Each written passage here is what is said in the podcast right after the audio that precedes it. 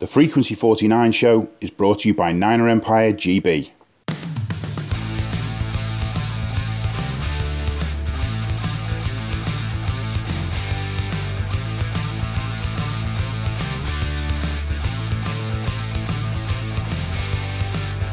Welcome to the Frequency 49 show. I'm Kat Victorino, and joining me today are Graeme Ross and Simon Holdsworth. Good evening, gentlemen. Evening, Kat. Good evening, Kat. Thanks for having me on. Welcome to the podcast, Simon. It's great to have you. And Graeme, of course, is returning. Um, Graeme is our editor in chief for our podcast. So it's like having the principal in the room today. or I guess it would it be headmaster in, in the UK? Um, yes. Okay. I'm definitely not that nasty. The 49ers were home hosting the Dallas Cowboys this last Sunday on an emotional day celebrating Dwight Clark, who is suffering with ALS. Yeah. The halftime with uh, with Dwight Clark, that was very, very emotional. Um, how he was, how he delivered that speech, and with Eddie D standing next to him, finding it very, very hard not to you know, not to break down basically. Um, yeah, that was um, quite um, quite tough to see and, and, and watch actually. Um, just knowing how he was, and you know, not that long ago. I mean, I can remember when the 49ers played the the Jags at Wembley a few years ago. Pre-game, Joe Montana and Dwight Clark were on stage with Neil Reynolds from Sky, um, talking about the you know the play of the catch, and you know when you see him on the stage and you saw him, you know fairly close, he, you know he, he's a he was a big guy, a big big strong physical guy, which is how he played. He you know he he was one tough player. I can you know remember seeing Dwight Clark playing um, when uh, when I first got into the 49ers, and uh, yeah, just to see the effect of the illness was quite sad, really, and um, and our thoughts and prayers go out to him and his family, which at, at this what can only be a very difficult and traumatic time for them. DC, you'll always have a a place in all 49ers fans' hearts, and we all wish you well in your fight against this illness. Indeed, I, I completely agree. I think um, all of the Niner Empire and the Niner faithful are thinking of, of Dwight and his family in this time. Um, as we know, ALS has no cur- no cure, but we're always hoping and and praying that science will come through with something. Um, so he's got all of the Niner faithful with him. We love you, Dwight. Um, now for thoughts on the game. Let's uh, talk about that game that happened on Sunday. Unfortunately, the best 0, 0 6 team in the NFL didn't show up. The team we saw were less disciplined, less focused, and for the faithful, more frustrating in previous games. At least that was for, true for me. I don't know. What do you guys think?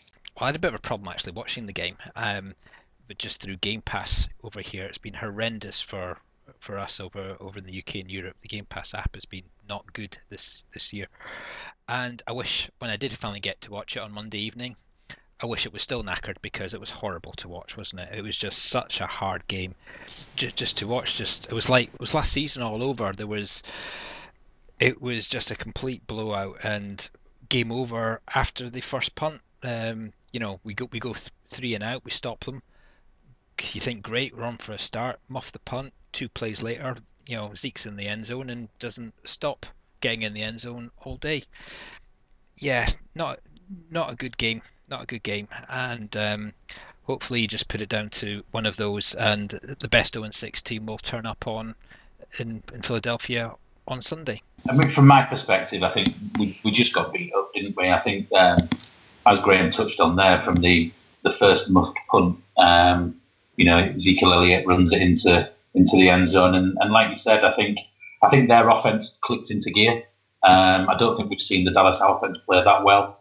Um, but the real downside for me is that in the past games we've been losing quite closely. You've always kind of thought we're still in this. There's a little bit of something to give us a bit of confidence that we might be able to get back in it. That There was nothing like that on Sunday. It was just as soon as we went two touchdowns down, we just thought it's it's absolutely game over. There's no way we're getting back into this game whatsoever, which was really disappointing. Yeah, this was the first game I've really felt that it was hopeless. You know, the better team showed up, and boy, did they give us a spanking. Mm-hmm. With a final yeah. score of Cowboys 40 and San Francisco 10. Looking at the two quarterbacks, um, Beathard 22 for 38, 235 yards. Of course, no touchdowns, no INTs. And I always like looking at, at the passer rating. Uh, Beathard had a 76.1% passer rating for that game. Dak Prescott, on the other hand, did obviously much better with less.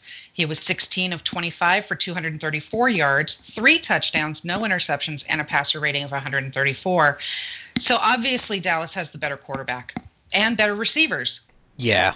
What Beathard really showed there today was, or at the weekend rather, was the um, for, for me, it looks like he was trying to hold on to the ball too too much, and you know, whereas Hoyer had one of the the quickest um, you know releases, uh, which I'm guessing was purely down to oh this old line's crap, I need to get rid of it pretty damn quick, and Beathard hasn't made that adjustment yet, in that he's just hanging on to the ball, waiting to see what happened, not willing to take a risk, not willing to uh, you know just throw throw a ball into man coverage and make the receiver go go get it.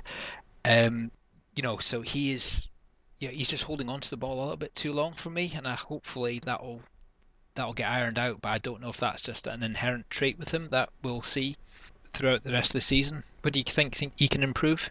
I think from from my perspective, I think you're absolutely right. I think he, he definitely held on to the ball too long, and there was certainly some rookie mistakes. I mean, at one play in particular, I remember him staring down the same receiver for what seemed like an eternity, and and I think it was Crawford sort of nailed him from from, the from the from the rear side, and you kind of just thought, you know, he's a little bit.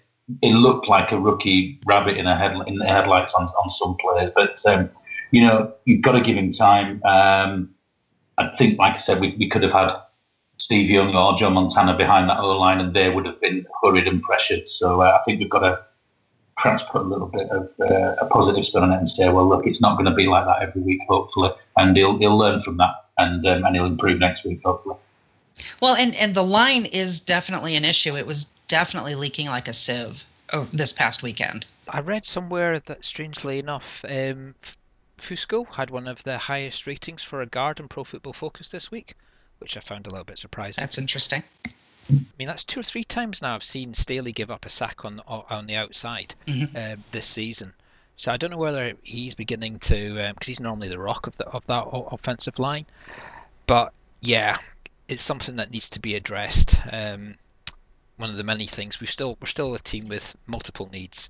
We'll just have one of the things that have to be addressed in the off season. Uh, I was just going to say, I think I think the last few games, Joe Staley has played a bit like a guy whose head might be turned and looking for a trade somewhere. Um, you know, he's not got many years left. It would be perhaps the ideal opportunity for him to try and go to a contender um, and maybe try and get a Super Bowl ring. Um, he's he's not looked like, as, as Graeme rightly said, he's not looked like the solid and secure Joe Staley of old. So um, he may be one of the one of the trades that we see before the before the deadline on Tuesday. And he's still a strong player. I think he's just feeling like he needs to solve it all. Yeah. I mean, that's what I'm seeing. Uh, let's see. Looking at some rushing yards, Hyde was 14 for 68 yards. Uh, that's an average of 4.9 yards per carry. His long was 16 yards. Breida was three for five yards, a 1.7 average. Hmm, not so great. Um, and then my favorite, you know, I I have this thing about rushing quarterbacks, I guess. So so CJ's really kind of growing on me. CJ was five for 30 yards with an average of six yards per carry. His long was 16, and he had the touchdown, the only touchdown we scored in garbage time. Um, rushing wise, do we need? Do you think we need to make some changes there? I, I think that just stems from the line. Um, I, I, actually like a running backs. I mean, like when you see um, Hyde get going, he does tend to get going, and there's been you know several times where they've you know when the holes have been created for them, the backs mm-hmm. have been able to hit them and go. It's when the the holes have not been created for them, they can't go anywhere. And that's, I think, that's the problem. I think Dallas demonstrated what an effective um, line was. I mean, one of the things that Marks highlighted was that um, Zeke Elliott had um, 147 rushing yards, of which only 50 were after contact, which basically meant that he had as much space as he wanted to, to run the ball. You know, so that that just shows you that the offensive line was of Dallas was living up to the hype that it, you know, that, that they're one of the best in the league because they absolutely obliterated our defensive front, which has been performing really well mm-hmm. this far this season. So, yeah, I think it's not so much down to the backs. I think it's more down to the the offensive line. I'd, I'd be inclined to agree with that. I think um, we've got a good combination at running back. I think Hyde and, and Breida have different strengths and bring something different to the table. Um, Hyde's very much a, a downhill runner uh, who'll, who'll, go between um, the centres and um, and the guard, whereas Breida likes to move it to the outside with speed. Um, interestingly, I thought it was worth pointing out that, that Hyde looks to have improved as a receiver. Um, I think he was our, our, second highest receiving in terms of yards. He got yeah four catches for 20 yards. Um, and that is something that featured heavily in Shanahan's offense in Atlanta with Devonta Freeman. You know the the check down, if you like, down to down to a running back. So that's something that Hyde perhaps needed to improve, which we are seeing improvement on. Mm-hmm. And if we can combine that with a stronger O line and get him sort of really running down a hill through through holes, then it makes for quite a potent offense. But obviously, it's all in the theory, isn't it? Do you think that the absence of uh, Kyle Juszczyk was part of the reason why the line was so porous this week? Partly because one of the things that I'd noticed quite a lot of. Um, we either the, the, offensive sets that we have, we tend to, or we, we had at the weekend, um, there was only either the quarterback in the backfield or Hyde or the running back. There was no there was no fullback or even a tight end playing playing in that position. But I did notice that we're playing a lot of two tight end sets quite quite a bit with um, Kittle and Huk, Huk, I can't, Hukatini. I can't pronounce his name. Um, you know, who seems to have uh, kicked um, Paulson out of the team again. Mm-hmm. Um, so yeah, I, I think. Um, sorry, I forgot what the question was there. Well, that big fullback Juszczyk. yes, yeah, yeah. I'm being disappointed with Juszczyk actually because I don't, and I don't think it's down to him personally. I, I don't. I expect him to be used in the Tom Rathman mold. Um, you know, where where he would take a heavy load of the play where but we've not seen him. I think he's only had about four or five times with the ball in the hand all season. I know the last couple of games he's been injured, but you know when he has been played, he hasn't been used.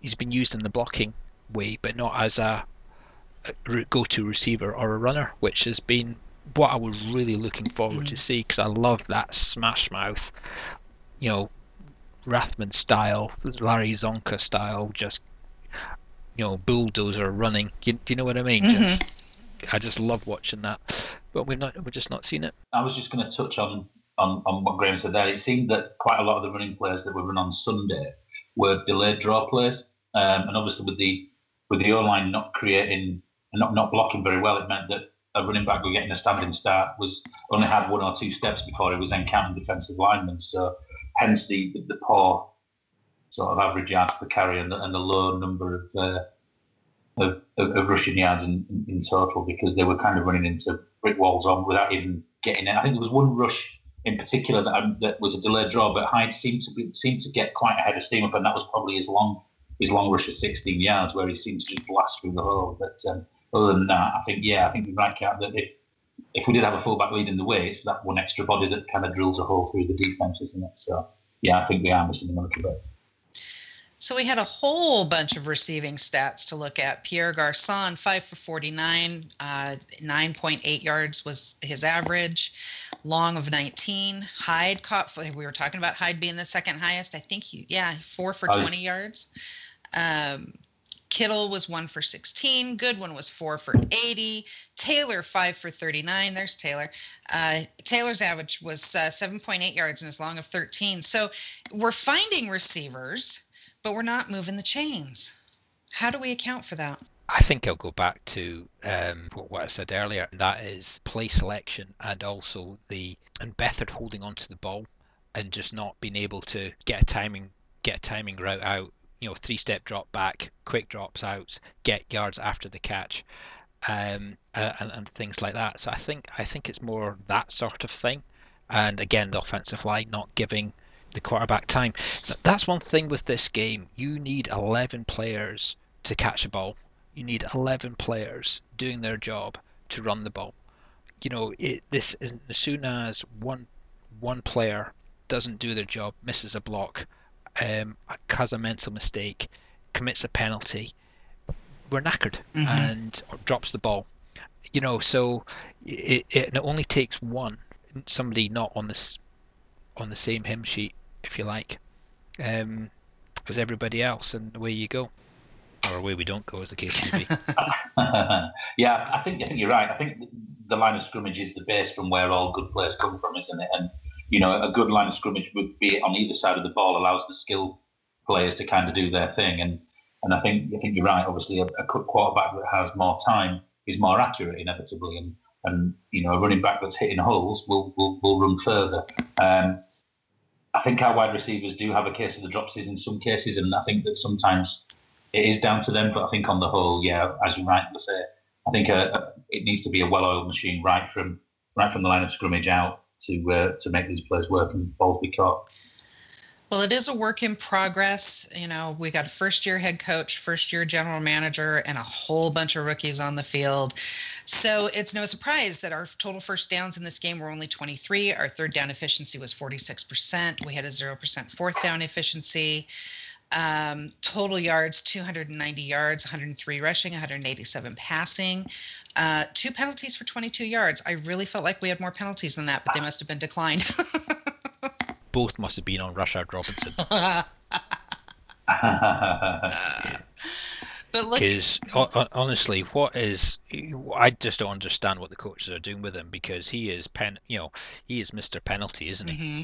You know why they haven't taken him aside? Okay, this is how you do it, guy. You know what I mean? And and get that out of him because he, he's not he's now he was a rookie last year. This is his second season, isn't it?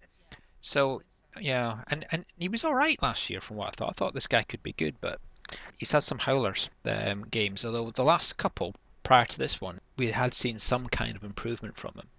But yeah, a step backwards on on Sunday. Well, and I don't know if you guys caught it. It it was shown over here. Um, three of them, Tartt.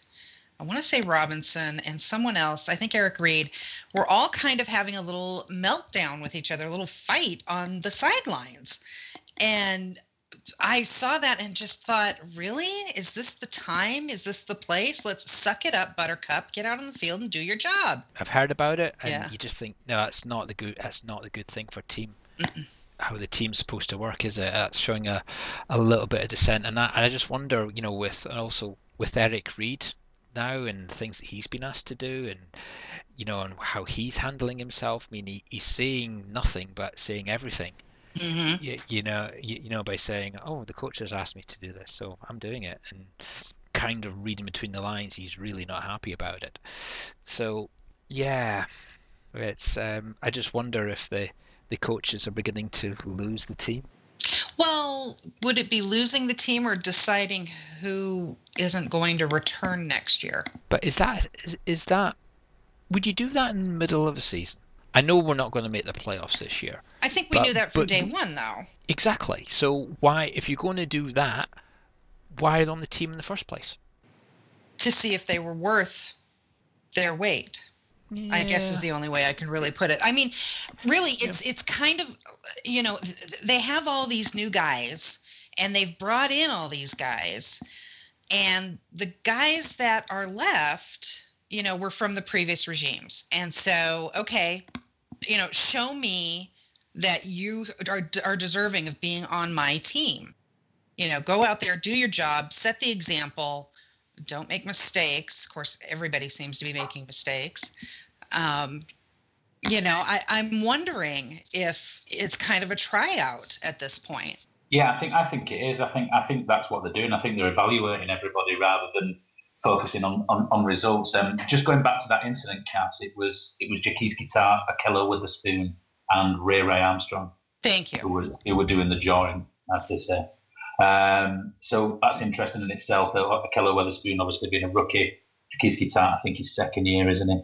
Um, and Ray Ray Armstrong's a seasoned veteran, so you just wonder whether he was perhaps, you know, saying, "Come on, guys, you know this is your turn to prove yourself," and you, you just you're not hitting the mark, kind of thing. It'd be interesting to see if there was any dialogue or whether we get any comments from any of the any of the management about that, um, or whether it's just going to be kind of swept under the carpet.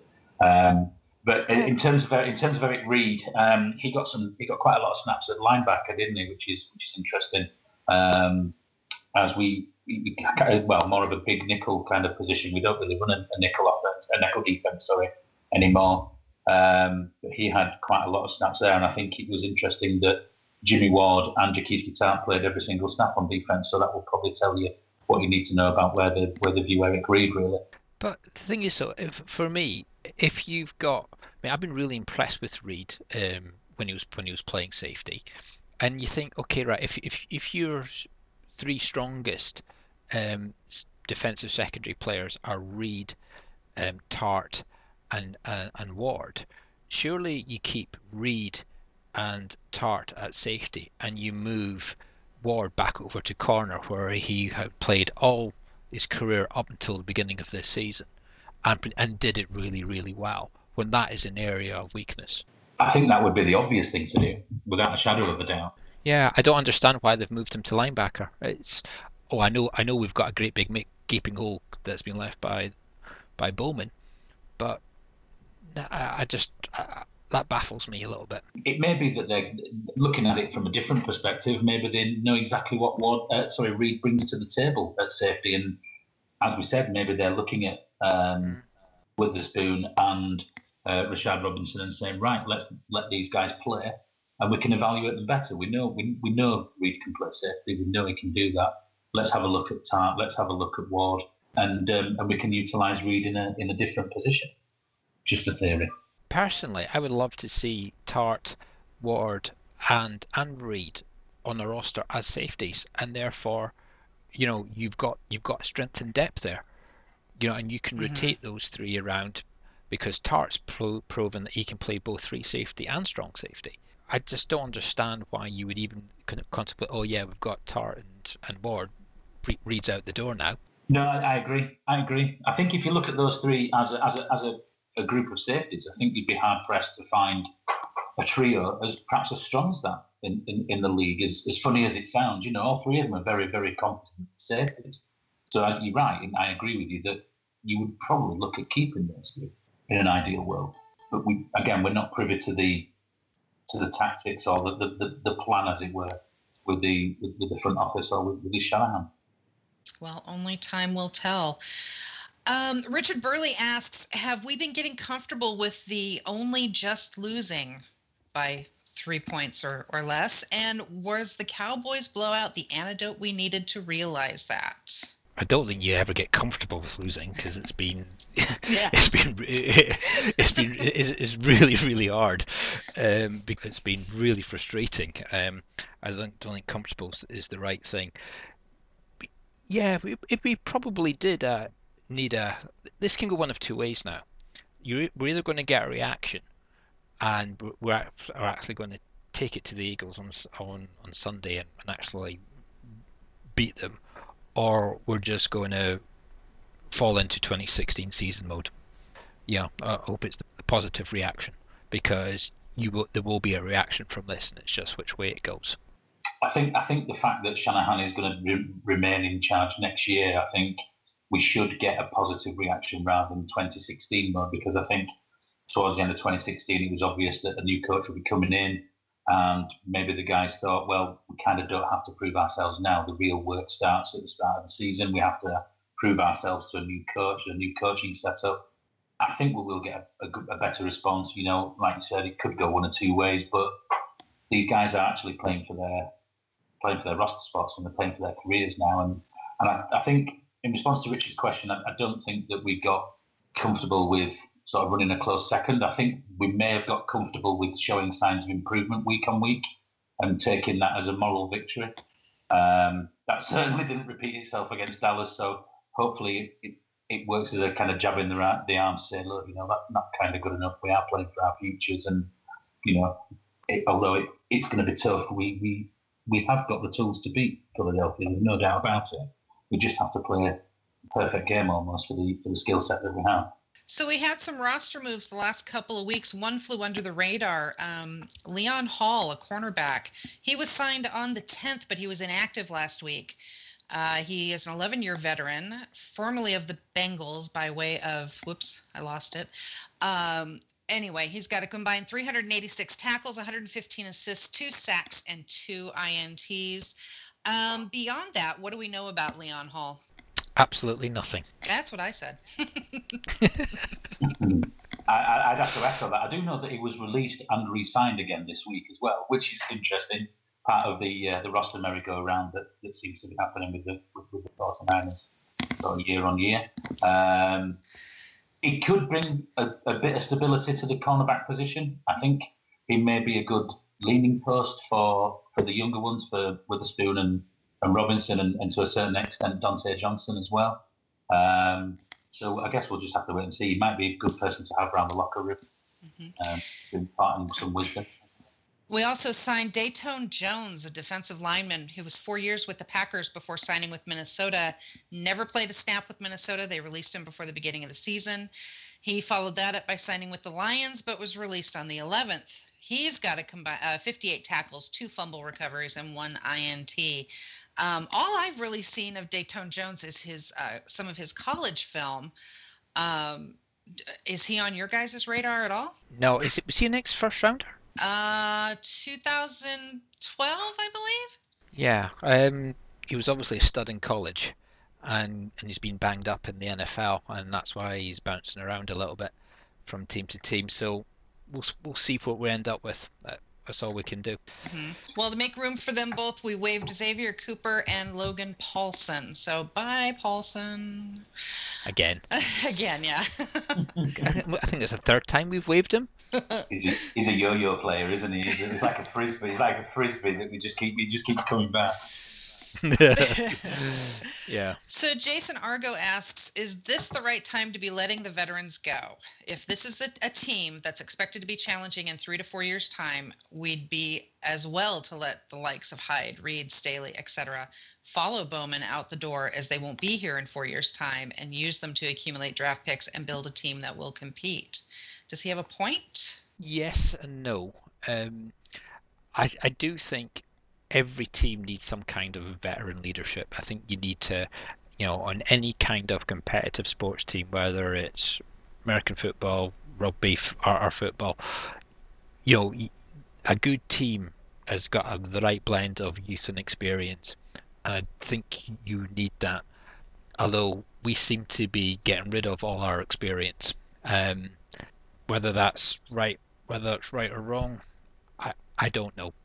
Um, my personal view is I, I would love Staley to finish his career as a 49er. Yeah. I wouldn't want him to go anywhere else.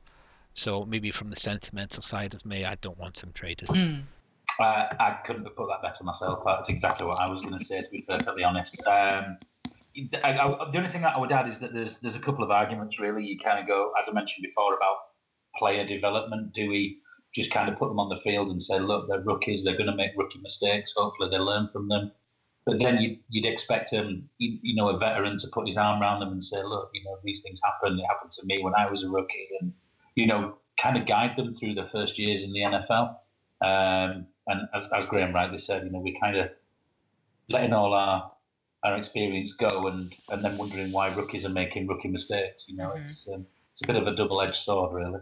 It is. I mean, we are kind of doing that anyway. I mean, again, one of the things that the Marks pointed out was on, in in week one, if you add up all the offensive and defensive snaps, um, the, the rookies that we had um, on the team had 174 snaps. So all the all the, the rookies that are combined to 174 snaps. And against the Cowboys, all the rookies had 405 snaps. So that kind of shows that what we're doing already, we're already getting that you know with the with the with the team mm-hmm. that we've got we are blooding the youngsters. Well i just i i i just feel like that can lead to burnout or you know blowing out somebody's knee or or something you know that could have a promising career if they had that that veteran mentoring them. Definitely. And there's also the confidence is a big thing in any sport. Um, and if these guys, their first experience of the professional game is getting beat down week in, week out, making mistakes, getting the fingers pointing at them, and, and all that kind of thing, you know, it comes to year two and they're shot to pieces. You know, they're not playing with the same confidence that they did perhaps coming out of college. And, um, you know, they might have the, the attributes to be able to play the game, but but not believing themselves. Um, another thing I, want, I wanted to touch on was was free agency. You know, we all kind of know the 49ers are sat on this big pot of money in, in cap space and you know are we going to spend it? Are we you know who are we going to get? Well in my opinion if we're getting rid of our experience and just what's the point in spending boatloads of money on people to replace them? We may as well just stick with the guys we've got and, and add to them and have even more veteran um, experience around the place you know so uh, we'll see what happens with free agency we're notoriously tight-fisted aren't we over recent years?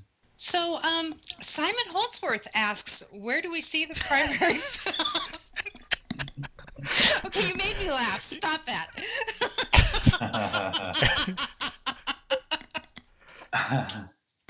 okay, we did warn you. Well, Graeme warned you. he did Simon Holdsworth asks, where do we see the primary focus being in the draft? Quarterback, O line, secondary? I'd suggest the O line, but it needs a hell of a lot of work.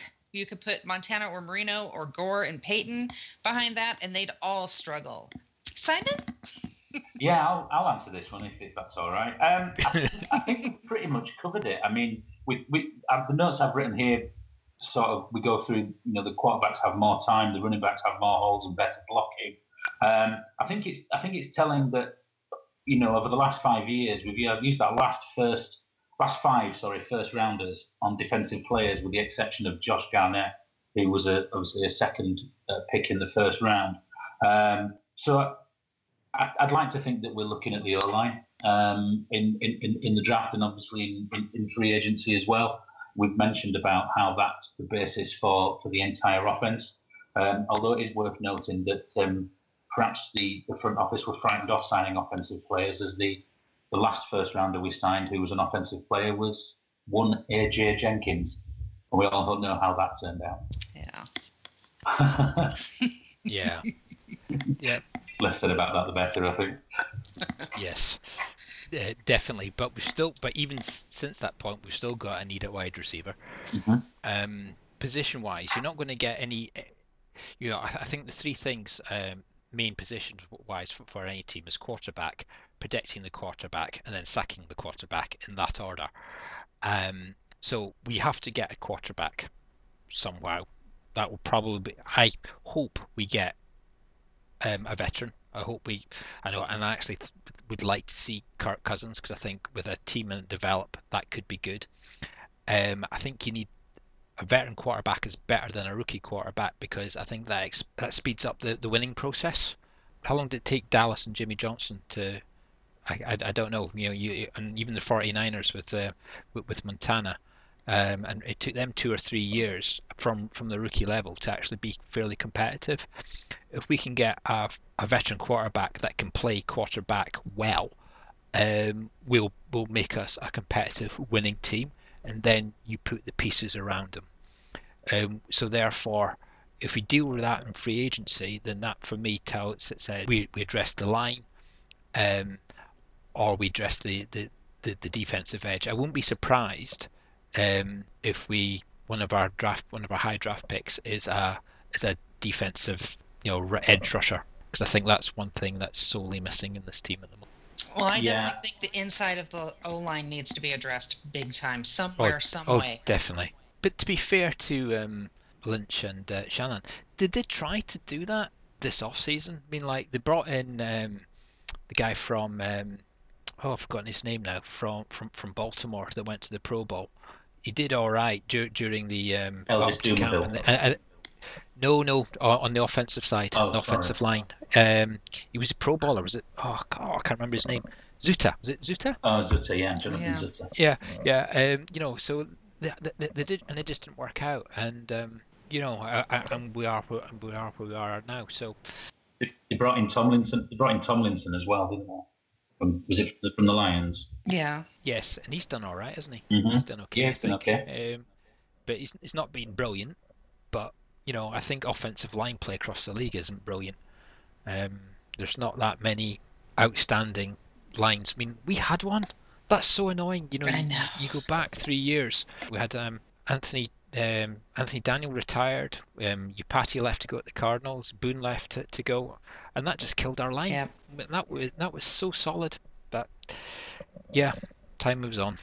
Well, and uh, I think we've said it before on the show that the the Shanahan system is more complicated too. To be fair, so you know that could also be a, a, a learning curve for our present O line. It's just driving Yeah. me nuts that you know all those sacks. It is. yeah. Um, Jason Argo asks, "Has Arik?" This, okay, I I added this just because it cracked me up. Has Arik Armstead played his last game for us? Well, since he's been on IR since the 17th and didn't play this last week, um, I think it's hard to say. Well, I, yeah, I can't see him coming back um, because I think you're only allowed to designate two players to return from IR. I think the I- earliest he can come back is the end of November. Did he, Right, did, did he mean this season or did he mean at all? Have we seen It sounds like- the... it sounds like at all is how I'm reading Yeah. it. Is he getting traded as well? We might as well trade the whole team away. We gotta have somebody. Yeah, absolutely. I'm gonna I'm, okay. I'm gonna address it. Are we tanking? Purposely, hmm possibly. Yeah, it wouldn't surprise me if, and and, and, and my, this is purely only on the decision that they made and how they're going to address the quarterback situation. Um, was that the, who were the quarterbacks that they signed? The first two players we signed in free agency were Brian Hoyer and Mark Barkley, quarterbacks that couldn't even beat out Jay Cutler. So I think they, they, they took the view that we need so many pieces here. We need another. We need another year of another high, of another high draft pick, um, and therefore, if we can put out a team that might win some games, might not, but we'll put out put out some effort, and what will be will be, and we'll get the right pieces in place to build the team for year two. That wouldn't surprise me if that just based on that um, that decision. I don't know what you think. That's just purely my opinion. The only thing that prevents me from believing that hypothesis completely or embracing that hypothesis completely is that we had five games where we were so close to winning.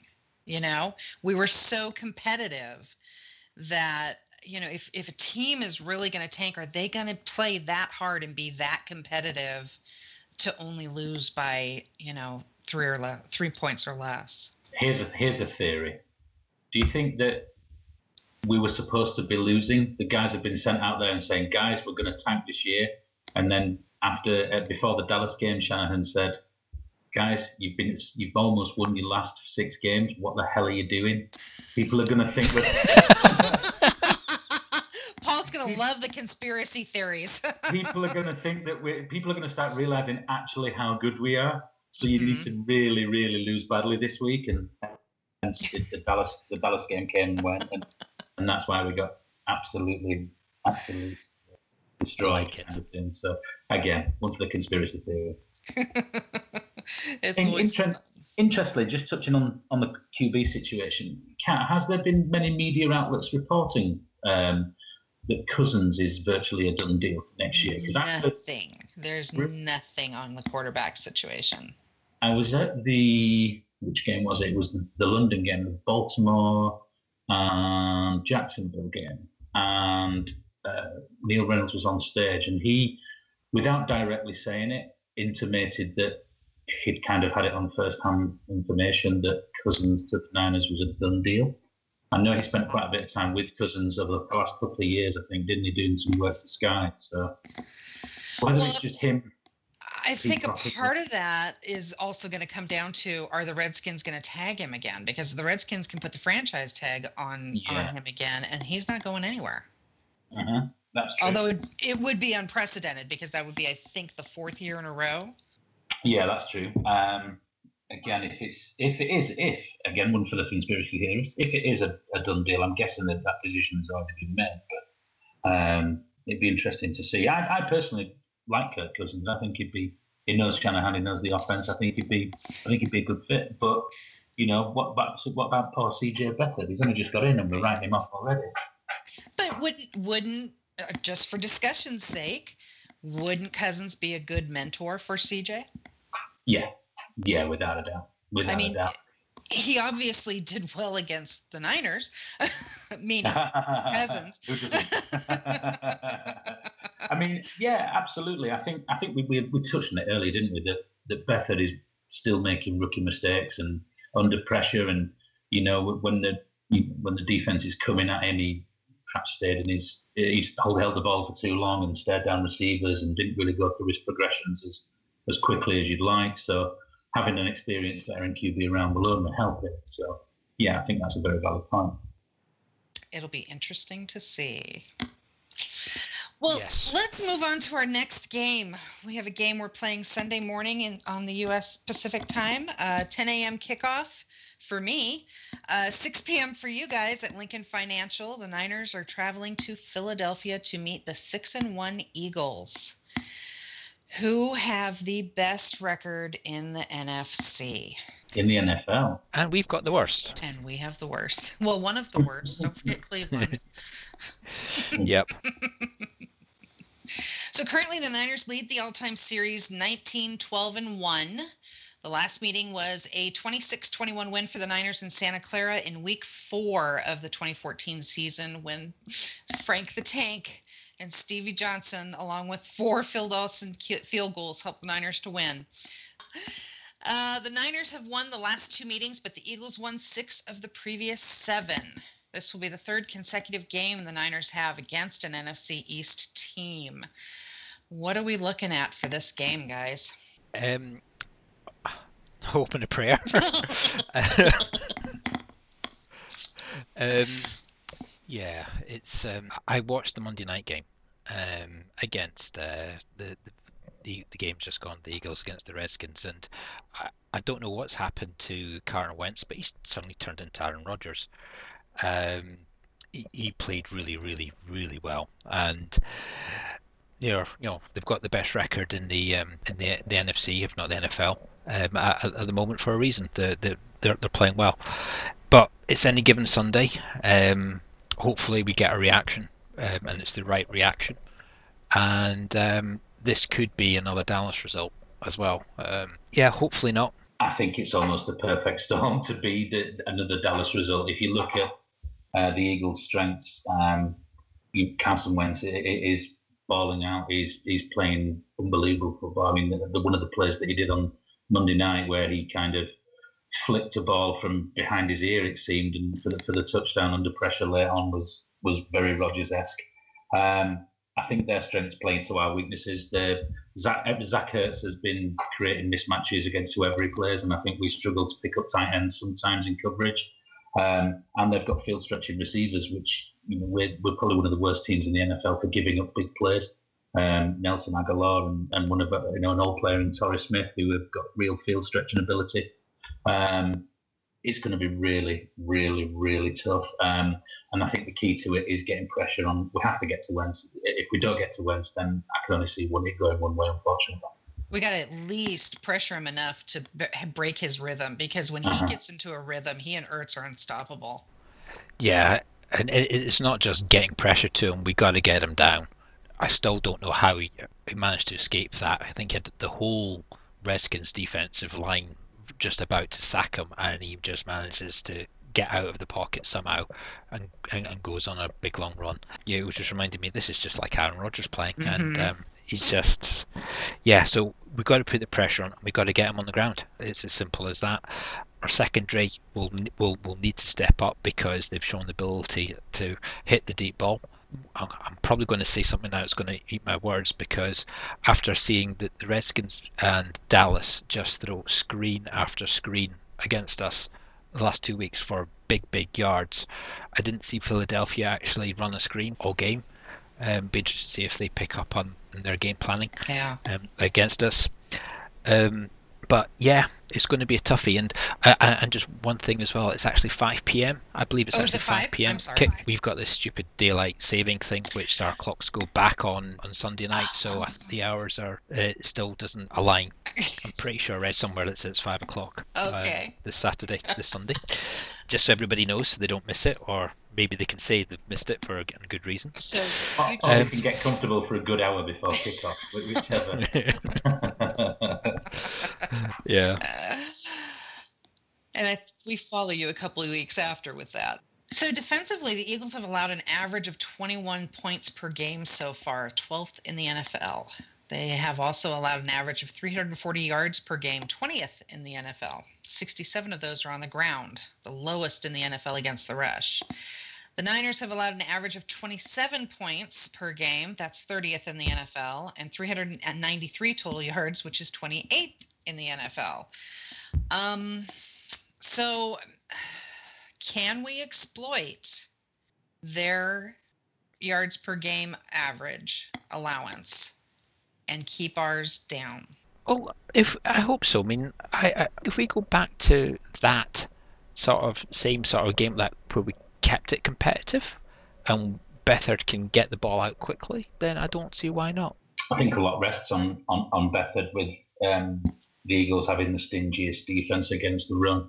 Um, I think the I mean, we've alluded to our offensive line issues creating holes for our running backs, and I think a lot will fall on the shoulders of Beathard and, and the receiving core, and is really down to them, in my opinion, for, for this game as to whether we, we move the ball at all. Really, it's um, it's going to be difficult, be really hard. But I can't see our rushing. I can't see our running backs getting much joy out of the out of the Philly uh, defense. So Richard Burley asks Carson Wentz was a top rusher for the Eagles against a decent Redskins O line. His rush stats have been increasing week on week. What can we do to stop him A, throwing touchdowns for fun, and B, picking up run yardage? Everybody doing their job properly, no penalties, don't shoot ourselves in the foot, and you know play ball. They've shown it that they're that they can be a, a decent NFL side um, in a couple of games this year. Now's the time to show it against the currently the best one in the league. Yeah, I agree. I think it's it's the ideal if they are going to stand up and be counted. This is the ideal ideal scenario for them, isn't it? On the back of a, a really heavy and, and demoralising loss um, against the best team in the NFL at the moment in terms of record. Um, yeah, the, the, the defensive line has to really, really stand up. I think the loss of Arik Armstead is a is a blow. I think him and, and DeForest Buckner have been working well in tandem. Um, but you know, uh, wh- who's the name of the guy we've we've signed this week? Datone. Somebody Datone? Jones. Datone Jones. He may be the second coming of, uh, Justin Smith. You never know. So There you we'll, go. Uh, well, it, you know, we, I guess it, we'll see. We'll see. We've just got to get pressure. We've got to pressure.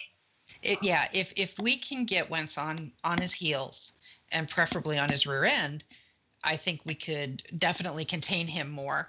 Um, but yeah, we shall see. Uh, Richard also asks, is it Breida's time yet? Hmm. Well, a couple of weeks ago it was interesting, wasn't it? Because um, Shannon was riding the hot hand, and that was Breida. And then since then, he hasn't really been in the game much. Um, I just wonder if that was the whole idea was just to light a fire under Carlos Hyde. Um, Yeah. But um, if the, if the offensive line don't create holes, doesn't matter which running back you've got there, they ain't going to get any yards. You can have Gale Sayers in there, he ain't going to get ain't going to get anywhere. No, I agree, and I think we- we spoke about it earlier, didn't we? About the running backs that we have bringing something different to the table. I don't think one is a direct replacement for the other, and I think that you have to have that variation, um, particularly behind a bad O line, um, to try and create gaps in um, by using kind of misdirection and, and different play calling rather than sort of just running the same play over and over again and expecting it to work. So. Um, yeah, I think Breida's definitely one. He's got talent. He's definitely one for to be part of the rebuild, um, but certainly not, in my opinion, the place at Hyde. Um, I did watch the Penn State versus Michigan game this weekend. I don't know if any of you guys saw it. Um, and they have got a running back um, that is just looks outstanding. He's going to be a, a first round. Um, he's going to be probably the number one pick, maybe coming out of college. Um, Saquon Barkley. Saquon Barkley, yeah. Um, I think Rob has waxed lyrical about him on the on the Facebook page, and I think I posted something after watching the game today that he might be onto something because, you know, I, I saw his name and I thought, oh, well, have a look and see how he is, and he, he took the ball in from 69 yards with his first touch. Um, so he, uh, yeah, that, that, that, that kid has got some skills. So and it's a playmaker, but you know, like I say, rather than him replace people, he may be better off just coming in and and being alongside Breida and, and Hyde maybe. But um, I don't know. It's, definitely a, prospect that we should be looking at without a shadow of a doubt. Okay, so now after we've broken that down, it's time for our two minute drill. I've got two minutes on the clock. Are you guys ready? Yes, let's go for it. Ready. Okay, here we go. Simon, with Reuben Foster leaving his comeback game with a rib injury, is he, he is yet to complete a game. Is he injury prone? I'd like to think not. Um, he maybe needs to work on his uh, tackling technique. Um, but I'd be more interested if he wasn't. I'd be more concerned, should I say, if he wasn't getting involved at all. Um, I think he's just having a bit of a run of bad luck. Okay. Graeme, the Packers lost 26 17 at home to the Saints at the weekend. Are their Super Bowl chances over with the Rodgers injury? Yes, definitely. Okay. Simon, after week seven, who do you think will contest the Super Bowl? Ooh, um, tough one because it's so even this year. Um, I'm going to go with if Wentz keeps playing the way he is. I'm going to go with the Eagles, and I'm going to go with Kansas City. Oh, Graeme, Justin Timberlake has been announced at the halftime show act for the Super Bowl this week. If you could choose the act, who would you choose? Oh, um, Iron Maiden, without a shadow of a doubt. That is a great shout. Yes. Great shout. Simon, the last NFL London game will be played at Twickenham this weekend between the Vikings and the Browns. Who will emerge victorious? Vikings by a boatload of points. Graeme, will we see a third consecutive shutout at the NFL London game? Um, Cleveland, yes, possible, yes.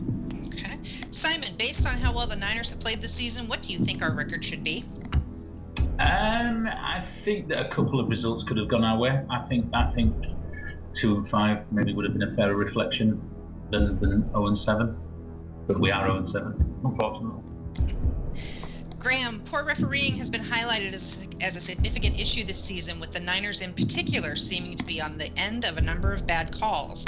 Have refereeing decisions cost us a game this season, or have other factors been the cause?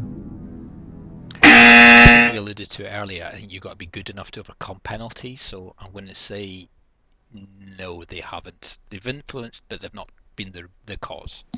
And we are out of time. All right, guys. So, Niners Eagles, who wins this weekend? no one wants to pick. uh, after after seeing the two games, um, you got to go with the Eagles, unfortunately. Um, but any given Sunday, you know, if you're a betting man, I mean, I think what what are they? We're 12 and a half point underdogs. Mm-hmm.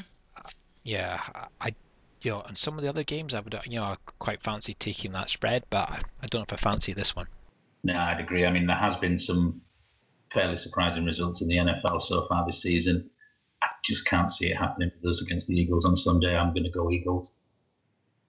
I'm going to have to go Eagles too. And it breaks my heart to say it, but yeah. Well, let's be honest, it's probably one of the only NFC East team that you could actually go for against the 49ers. Because, I, as you said last week, I can never vote for the Cowboys. I can never vote for the Giants. no, too much history. Yep. Exactly. well, that's it for our show. Uh, thanks to audionautix.com for the music. Thanks, as always, to our good friends Marc Lyon, Andrew Mitchell, Rob Newell, Deepak Gohill, Paul McDonald, Darryl Nils Hamman, and of course the illustrious Graeme Ross for all the work they do on the group You can follow us on Twitter and Instagram at Niner Empire GB, and on Facebook, our group is the Niner Empire GB. You can also e- email us at frequency49show at gmail.com. It's time to say goodbye, boys. Bye, boys. Goodbye, boys. on behalf of Graeme Ross and Simon Holdsworth, I'm Kat Victorino. Thanks for listening, and goodbye for now.